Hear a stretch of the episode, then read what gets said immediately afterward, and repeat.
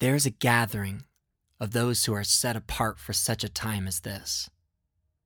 Focus. Listen. Look. Where the ones who have been strategically placed will come together for this one cause. Tune out all other voices, because the one who formed the universe is trying to reveal his plans for you. Can you remember the moment when, in the calmness, he called you for greatness? What if I told you that from the beginning of time you were designed for a specific purpose and all of the milestones of your life's journey were preparing you for your destiny? All of the moments that seemed to have no correlation with each other all of a sudden came together to make one beautiful pathway to destiny's call on your life. The one who formed the heavens and the earth has shown us a city where all human made boundaries are broken down and where everyone works together for a better tomorrow.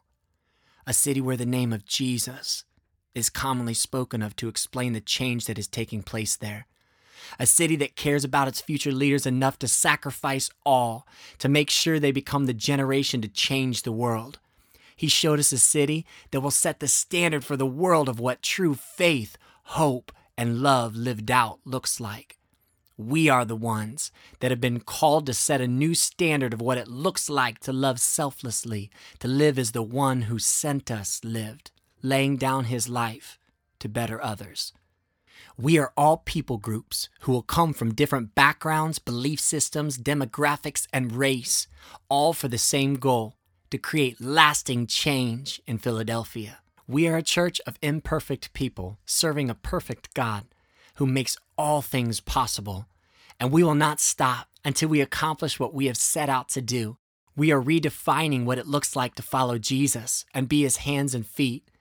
We are a family of those that carry the heart of the one who called us, and we are broken for what he is broken for.